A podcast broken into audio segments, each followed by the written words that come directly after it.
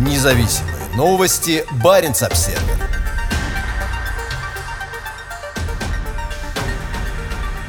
Российские военные отрабатывают борьбу с радиацией на границе с Норвегией. Спецподразделения Северного флота отработали действия в зоне условного радиационного поражения на территории Печенского района, примерно в 15 километрах от границы с Норвегией. Для 200-й отдельной мотострелковой бригады, дислоцированной на территории Печенского района Мурманской области и являющейся одной из двух российских арктических бригад, угроза ядерного или радиационного заражения остается вполне реальной. Ведение боевых действий в условиях применения условным противником ядерного оружия или ликвидация последствий радиационного террористического акта стали основной задачей для российских подразделений радиационной, химической биологической защиты, которые вместе с арктической бригадой провели учения на танкодроме и стрельбище в Корзуново в нескольких километрах восточнее горнопромышленного города Заполярный. Как сообщает пресс-служба Северного флота, район учений подвергся нападению условного противника, применившего оружие массового массового поражения. На видеоучении, размещенном Министерством обороны России, видно, как первая бронемашина въезжает перед танковой группой на зараженную территорию. На панели у водителя установлен измеритель мощности дозы гамма-излучения ИМД-23. «Стой! Внимание! Броня! Радиационная опасность!» объявляет командир, и персонал РХБЗ начинает расставлять на дороге знаки радиационной безопасности. Были отработаны действия по обнаружению, регистрации, обработке и оперативной дезактивации военнослужащих и военной техники, после чего по позициям условного противника был открыт огонь из танков и ручных противотанковых гранатометов.